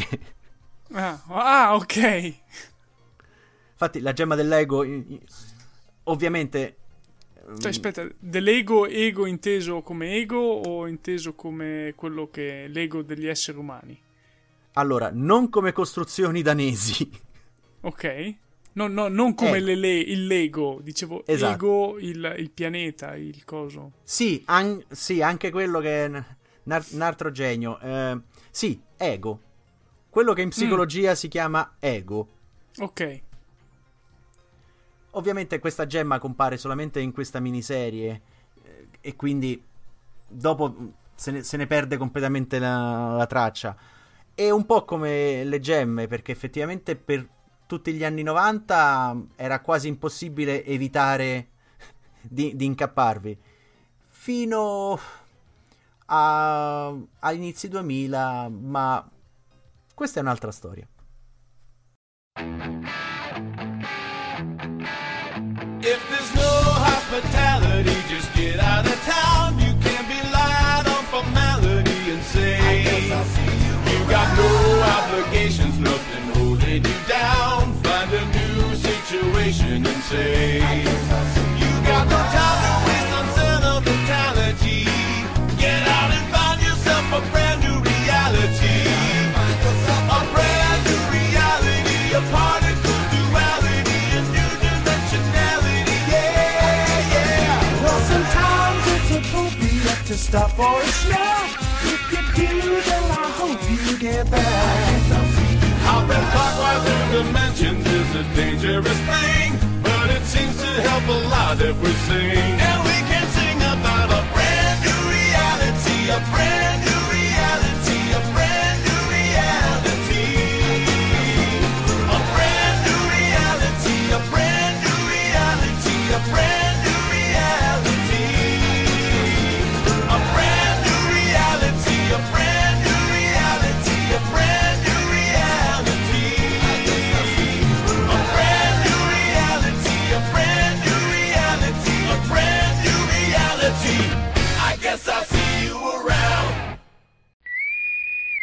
State ascoltando Fantascientificast, probabilmente il miglior podcast di fantascienza e cronache della galassia del quadrante alfa. www.fantascientificast.it Email redazione at fantascientificast.it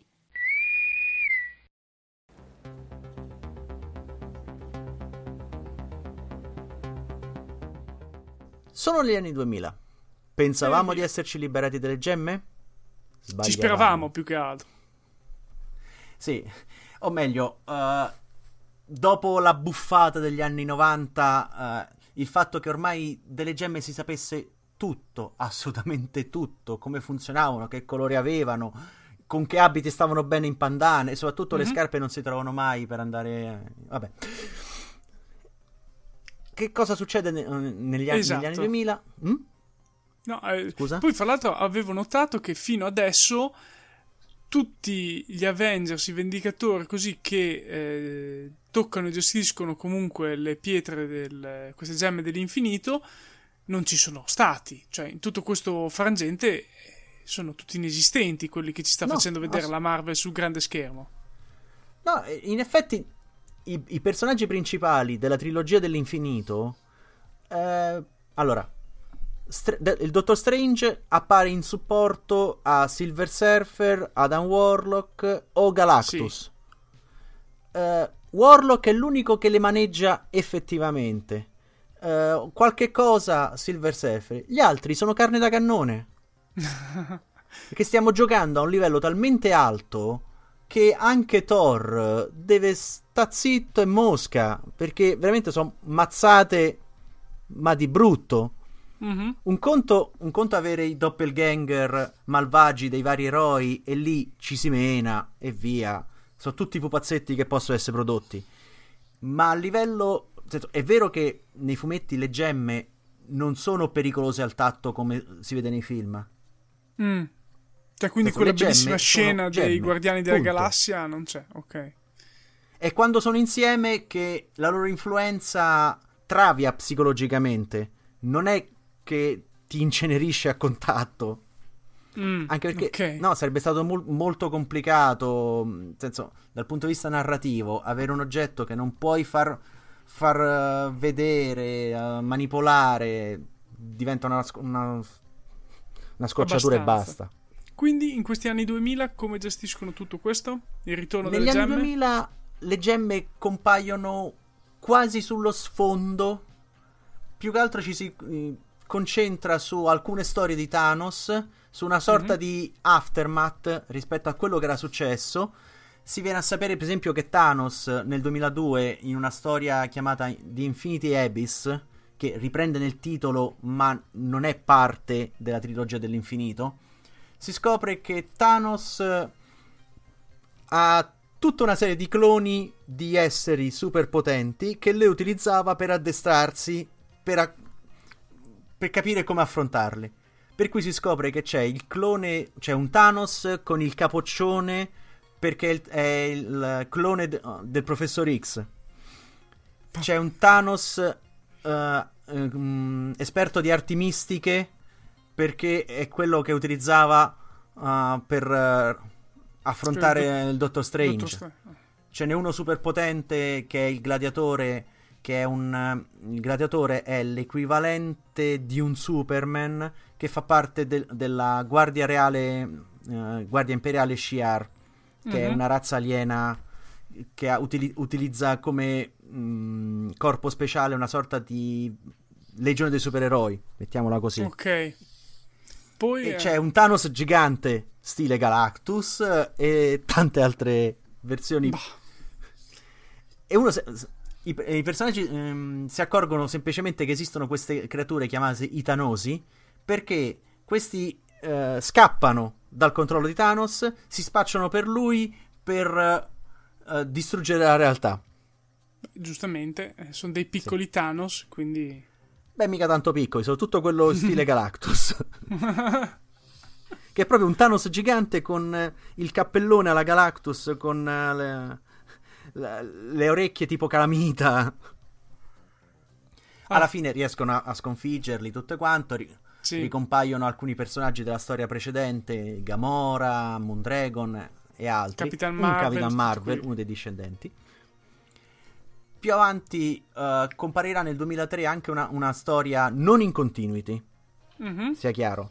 Non in continuity in cui si vede la fine dell'universo Marvel. Praticamente Ah, ecco perché. esis- sì.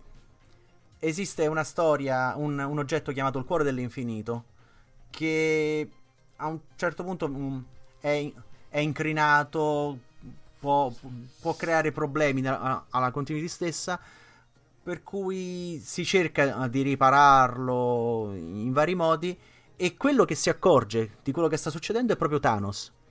Nel post narrazione della trilogia dell'infinito, Thanos ormai è diventato eh, non più un avversario ricorrente, ma quanti, quasi un antieroe. Mm. Quello che noi vediamo, no, allora, avete presente com- come finisce... ehm, come, come finisce eh, la, la guerra dell'infinito con Thanos che se ne va ehm, Sul suo in campagna. sì. Ecco, questo lo- nella trilogia lui, lui lo fa davvero, ma questo lo fa dopo aver perso il guanto. Dopo ha detto, vabbè, mm, ok, sono stato sconfitto. Pace. Amen. Vado là e coltivo la mia terra, mi rilasso e fine. Boh, così. Sì, a Thanos, a Thanos interessa addirittura in questa storia che è svolta molto avanti negli anni rispetto alla continuity ufficiale. Thanos non è più neanche un avversario. Semplicemente ha detto: Non mi interessa più conquistare il creato. Ok, ci ho provato. Mm, sì, ma divertito per un po'. Va bene, faccio Un altro. passatempo. Sì, è, è, è talme- è talmente sopra le, le situazioni di voi comuni mortali che si può Mhm. permettere di dire l'universo? Mm, se casca io mi scanso. Bello. Ah, anche se lui spesso e volentieri dice, soprattutto nel- nella trilogia, uh, parlando col Magus o affrontando questo o quel cattivo, più meno cattivo di lui, vabbè, con Thanos è sempre un problema definirlo, dice, io, guarda, io apprezzerei anche quello che stai facendo, però Mhm. io, io ci vivo in questa realtà, quindi mi dà un po' fastidio se la vuoi distruggere. Giustamente. Ma ah, ok, comunque ritornando a quelle più attuali, come si stanno evolvendo queste gemme? Allora, attualmente ehm, le gemme sono rientrate in continuity, o perlomeno riviste finalmente con più regolarità, in una miniserie dedicata agli Avengers, un crossover fra le testate degli Avengers, in cui sono ricomparse le sei gemme, sono Mhm. finite in mano a un gruppo chiamato gli Illuminati. Gli Illuminati è un gruppo di supereroi un po' conosciuti. Namor, Tony Stark, Red Richards, Black Bolt, Freccia Nera, quello di Inumani. Eh, Ecco. Solo che sono, questi sono quelli veri, quelli, quelli scritti da Kirby, non Ok. quella cosa... Steven Strange e il, do- e il professor Xavier, Charles, sì. che cercano di eliminare le gemme perché per loro sono troppo pericolose. Scoprono che è impossibile perché fanno parte del tessuto stesso de- della realtà. Quindi, Cioè, quindi fanno decidono di- parte, fanno parte de- Sì. esse stesse dell'equilibrio cosmico. Esatto.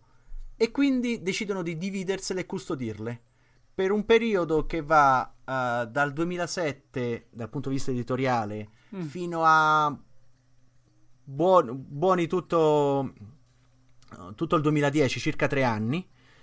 Si scoprirà che le, le sei gemme sono in mano a questi supereroi che le tengono separate e cercano, infatti, come dicevo prima, le gemme possono essere manipolate tranquillamente, loro le tengono in mano tranquillamente, sono, hanno la forma di una sorta di opale, niente, niente di eccezionale, non come si vede nei Mhm. film, che se la sfiori ti incenerisce. Proprio Ok, per ok. tenerle lontane da- dalle bramosie di qualcuno. Quel qualcuno purtroppo, dopo un po', si materializza e a parte un, un cattivo chiamato The Hood, che è un tizio con un, un mantello mistico, una sorta di boss Mm. della mala di, alto- di altissimo livello, che cerca di rimettere insieme il guanto dell'infinito mm, per vari motivi. Alla fine le gemme vengono riunite in un crossover del 2010 per cercare di salvare eh, la realtà. Perché mh, qualche un crossover di qualche anno prima, eh, chiamato, lo so che non c'entra niente rispetto a chi ha visto solamente mh, i film, The Age of Sì. Ultron, l'età di Ultron, che se... Ok. Sì, sì, Allora- cioè, mi ricordo il film, mi ricordo il film, però... Ecco, il fumetto non c'entra niente. Ok. Il fumetto ha un'unica cosa in comune, il fatto che ci sia Ultron, ma non ha neanche la stessa parte. Beh, che bello. In Age of Ultron, per riuscire a bloccare Ultron, eh, fanno tutta una serie di salti temporali talmente frequenti da um, sfilacciare il tessuto stesso della, della realtà. Mm-hmm. Per cercare di porre rimedio a questo danno, Ok. perché il tempo comincia veramente a, a- a dare i numeri all'otto. Quello Ok, che si sono- vede in alcune storie del Dottor Who è niente a confronto di quello che succede. Ma però, Sì. Cercano, riunendo il guanto, di eh, bloccare questi effetti. Peccato che le, le gemme andranno in frantumi. tac, perché non potevano più lavorare assieme. Eh, oltretutto, la gemma del tempo scompare e le altre si inceneriscono. Che culo. Questo poi cu- seguirà una serie di, di problemi a- atroci più avanti con Thanos che torna con il suo ordine nero. L'ordine nero compare nel 2013, non è un- un'invenzione troppo vecchia, cioè la squadra che si porta Thanos. Sì, sì. Cioè, fra l'altro, cioè, quindi inizia a essere già con, con film molto avanti. Cioè, c'erano già stati fatti molti film, quindi sì. Sì, perché Thanos recente. inizialmente lavora da solo, poi Mm. resosi conto che quando arriva sulla Terra c'è una densità media di supereroi per metro quadro più alta del resto della galassia. Sì, sono tutti lì Quindi- e uno dice perché uno si accanisce sulla Terra quando vedi la densità che è 10 vol- 10.000 volte superiore al resto dell'universo. Mm, E beh, è come. Sono, sono i cliché di quando vai a invadere la Terra. Do- dove fai il primo attacco? Washington o Tokyo? Non ti può sbagliare.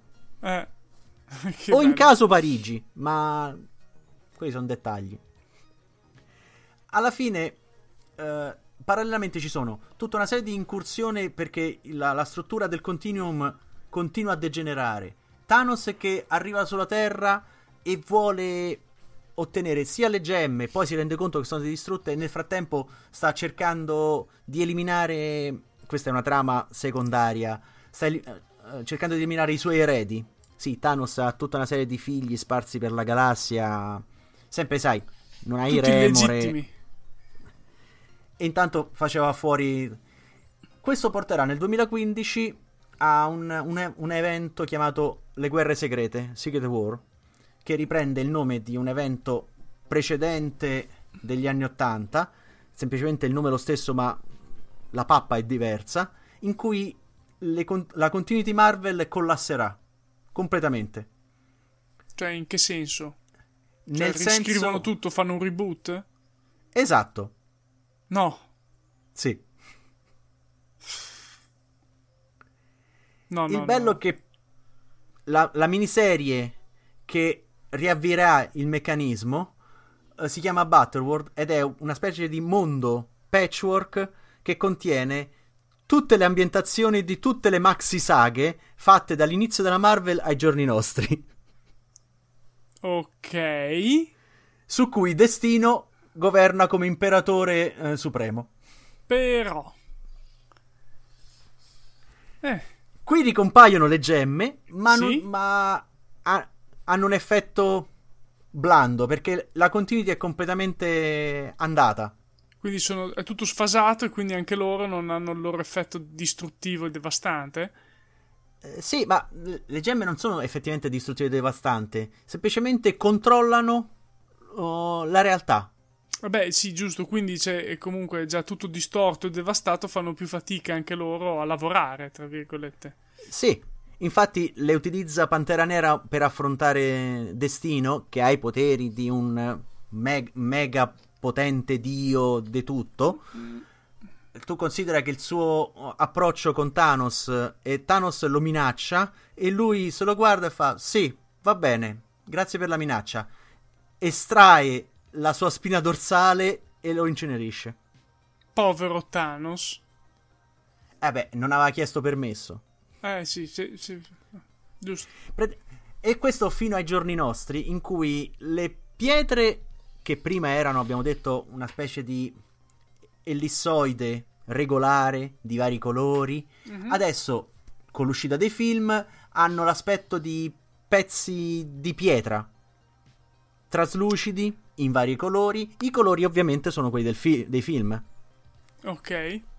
Quindi sì, cioè hanno, hanno rimesso in continuity anche il fumetto con le scelte grafiche che- del film, quindi si sta tutto intrecciando in questo Marvel Sì, Cinematic beh, se tu Universe. consideri che adesso i, i fumetti hanno sempre un, li- un, uh, un certo delta di libertà, però quando si tratta di avere a che fare con materiale che è uscito prima nei film, i fumetti devono andare a supporto. Cioè, mantenere. Una, cioè, una, mm? volta, una volta erano i fumetti a dettare regole i film prendevano da questi fumetti, adesso al contrario sono i film che dettano le regole e i fumetti si devono, tra virgolette, adeguare. Eh, ma que- questa è, un, è, una tendenza uh, che è andata aumentando sempre più negli anni. Tu consideri che dai tempi di Smallville ci sono personaggi che sono diventati talmente tanto famosi a, live- a livello di telefilm che poi vengono introdotti nel, nella continuità effettivi. Mm-hmm. Quando dopo Smallville ci fu la, la DC fa de, dei riavvii continuity quasi ciclici. Nell'ultimo riavvio hanno praticamente assorbito alcuni elementi di storia di Smallville e li hanno in, inseriti in continuity. Ci sono personaggi che sono diventati famosissimi pur essendo nati lontano dai fumetti. Harley Quinn è l'esempio principale. Eh. Harley Quinn nasce nella serie animata di sì, Batman sì, negli anni 90. E Stessa poi l'hanno cosa... messa all'interno del, dei fumetti. Ma lì per fortuna l'inserimento nei fumetti è stato fatto dagli stessi autori della serie animata. Quindi è stato fatto con una certa logica. Com- Adesso vorrei sottolineare mm? che stiamo parlando della Marvel e tu mi vai sempre a cicciare fuori la DC, la DC Comics. Eh, eh, eh, eh, ti devo bacchettare. E al cuore non si comanda. no, comunque anche la Marvel. Tra l'altro, alcuni autori si sono lamentati del fatto di essere subordinati. Ma come noi siamo la fonte primaria e adesso ci ritroviamo a dover diventare un supporto per quello che esce su schermo. Eh, purtroppo è quello che esce su schermo che comanda oggigiorno, quindi... Eh, purtroppo sì. Purtroppo sì.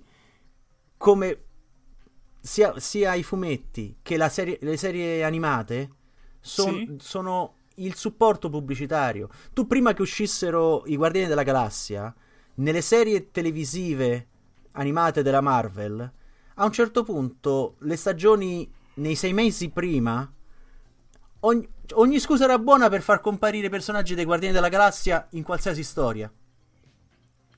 Ora, perché per far fai... crescere l'hype e via dicendo.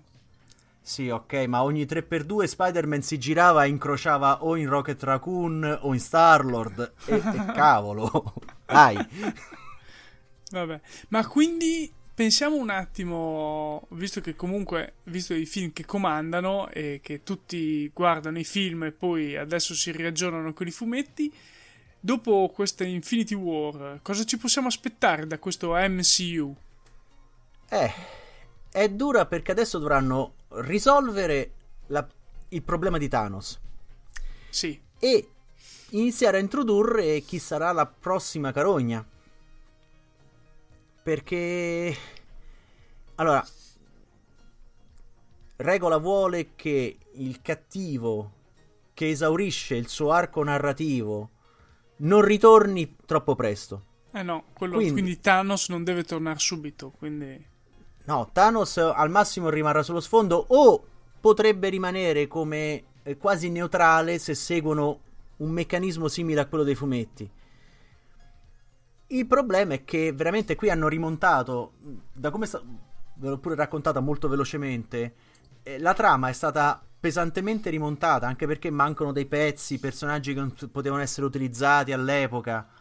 Quindi già si sente qualcosa riguardo a quello che potrebbe essere il quarto film degli Avenger, cioè che hanno a che fare con eh, gli universi subatomici e altre quello Beh, che diciamo, in. Diciamo che in Ant-Man c'è proprio questo segno alla fine che lui è insieme ai tardigradi là, là nel nulla, quindi c'è sempre un tardigrado ultimamente in fantascienza. Sì, infatti allucinante. è allucinante questa cosa. Cioè, ci sono anche i tardigradi questi... giganti, fra l'altro, quindi... Ah, sì. No, eh, beh, l'avevi eh... rimosso, eh, l'avevi rimosso, lo so. Sì. Beh, se tu consideri che eh, in questi casi lo spoiler eccezionale sono i, oh, le, le, produzioni di giocattoli. Ah, è vero? Sì, perché sì, fanno prima i gadget vedere... della roba. Sì, se tu vai a vedere la linea che stanno presentando, perché hanno già iniziato a presentarla per eh, il prossimo Avengers, molti personaggi usano delle tute che assomigliano a quella che ha Hawk Pym nell'ultimo Ant-Man. Ah. Sembra una versione modificata. Quindi mi viene da pensare che abbiano preso da lì.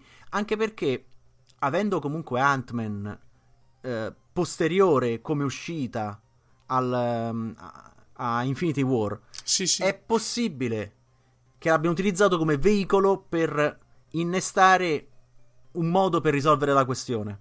Mm, perché è interessante che come il film di Ant-Man sia stato utilizzato eh, prima, cioè inizi prima di eh, Infinity Wars, ma finisca dopo Infinity Wars. Ah, quello probabilmente è una, pian- è una pianificazione. Mm. Anzi, probabilmente. Sicuramente. È sicuramente. Non sì. è che si, si, decide tirando i dadi l'uscita de- dei film. Eh, Quindi... Il, la grande punto interrogativo sarà appunto Capitan Marvel, però, quando uscirà, eh. Allora, il prossimo Capitan... Il primo uh, Capitan Marvel che vedremo, mm-hmm. da quello che ho capito, dovrebbe essere ambientato negli anni Ottanta. Sì. Eh, almeno Quindi, da come si è visto, sì, dai trailer. Da... Funzionerà né più né meno come mm, eh, Capitan America, il primo. Mm-hmm. Che era temporalmente arretrato ma serviva a introdurre il personaggio. Visto che già si sa che dovrebbero esserci gli Skrull, mi dispiace per gli spoiler, ma, resta, ma vi ho sempre detto che io le faccio. Ma dopo un'ora e mezza più o meno la gente ci avrà già abbandonato, quindi non li sentirà questi spoiler. Quindi se qualcuno eh, sente questi spoiler, loro. li scriva, li scriva sulla nostra bellissima community di Telegram, eh? Fa, si faccia sentire su Telegram. Quelli svegli di voi almeno. Oh, c'è nessuno? Vabbè, dai. Uno, uno, uno, uno. Comunque, sì. io direi che pos- potremmo anche concludere. Sì, L- le, ultime, le, ultime, cose che vuoi dire su questa saga del, delle gemme Beh. dell'infinito e del guanto. Per, allora, le gemme, le gemme probabilmente continueranno a romperci le scatole per svariati anni. Si spera centellinate perché beccarsi una scarica come negli anni 90 che oh che cosa c'è per terra? Oh sono incam- inciappato in una gemma dell'infinito. No quello no. Magari se facessero un, una bella raccolta con tutte le storie in cui compaiono in qualche modo quelli del, del, del guanto mm-hmm. tipo consiglierei a, a, a, ai nostri ascoltatori di, di recuperare perlomeno lo, lo, speciale di Natale della Marvel del 2009 in cui Babbo Natale diventa cattivo perché entra in possesso del, del, del, ehm, del guanto dell'infinito. Mitico. Che Questa... è di un trash allucinante come storia, però è, è divertente. E io che mi storia... meraviglio di Batman Ninja. Visivamente è, è bellissimo. Sì. Ma a livello di storia è un tamarrata allucinante. Ma eh, insomma, ba- eh, Babbo Natale con una gemma dell'infinito direi che è proprio una tamarrata, però forse è da vedere, dai. Beh, se tu consideri che c'è una storia del 2015, eh, Lockjaw and the Pet Avengers, in cui Lockjaw, il cagnone degli inumani, l'unica cosa buona di, quel, di quella serie, r- riunisce una squadra per recuperare le gemme con tutti gli animali degli Avengers. No comment. Sì, un... sì lascia perdere. Sì, sì, C'è anche Miss Lion, il cane di zia May, lascia perdere. Ok. Quindi una piccola anticipazione sulla nostra prossima puntata, o tua, perché io verrò segato brutalmente dopo questa performance. Cosa Beh, diciamo che ci saranno molte cose appiccicaticce, nere, coi denti oh. e che oh. parlano al plurale. No, ah, io ho già capito. Eh. È il Didò. Signori, sì. siamo arrivati alla fine anche di questa puntata, non so bene in che modo. Eh, speriamo di rivederci presto, anzi risentirci. Eh, grazie a Gianluigi perché, eh, sebbene sia passata un'ora e mezza, è sempre una discussione e un ascolto molto proficuo, soprattutto per una persona come me che non è molto legata ai fumetti perché leggeva PK quando era giovane, non questi fumetti. Anch'io leggevo PK. Eh, ok. Eh, però io leggevo solo quello, quindi purtroppo eh, sono messo così. Eh, lo so, lo so. Leggevo poca della roba am- americana. Quindi, signori, alla prossima. Grazie Gianluigi, grazie a voi che siete arrivati fin qua in fondo. Eh, io vi saluto. E se Gianluigi ci vuole fare il suo saluto. Alla prossima. E sperando con Omar, perché non, non lo reggo due puntate. Eh. Nulla, nulla, di personale, eh? Sì, no, no E soprattutto, nulla... Marco? Sì?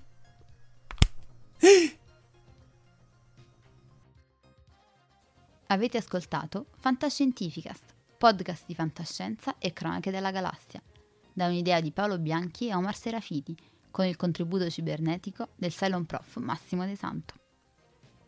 Potete seguirci ed interagire con noi sul nostro sito fantascientificast.it su Facebook alla pagina Fantascientificast, su Twitter sul profilo at Fantascicast, sul nostro canale Telegram t.me slash fantascientificast, sulla nostra community Telegram t.me slash fsccommunity. Se siete particolarmente timidi, potete utilizzare la vecchia, cara e affidabile posta elettronica, scrivendoci all'indirizzo redazione at fantascientificas.it. Tutte le puntate sono disponibili sul nostro sito, su Apple iTunes, su Spotify e su Podbean all'indirizzo podcast.fantascientificas.it. Se volete, potete lasciarci una valutazione a 5 stelle su Apple iTunes ed offrirci una birra romulana o un gotto esplosivo pangalattico, sostenendoci tramite una donazione PayPal utilizzando l'apposito pulsante sul nostro sito. Fantascientificast è una produzione amatoriale. Non si intende infrangere alcun copyright, i cui diritti appartengono ai rispettivi detentori. L'autorizzazione SIAE 5612I5359. Nessun byte e nessun tribolo sono stati maltrattati durante la produzione di questo podcast. Alexa 4 e l'equipaggio di Fantascientificast vi augurano lunga vita e prosperità e vi danno appuntamento alla prossima puntata lungo la rotta di Kessel.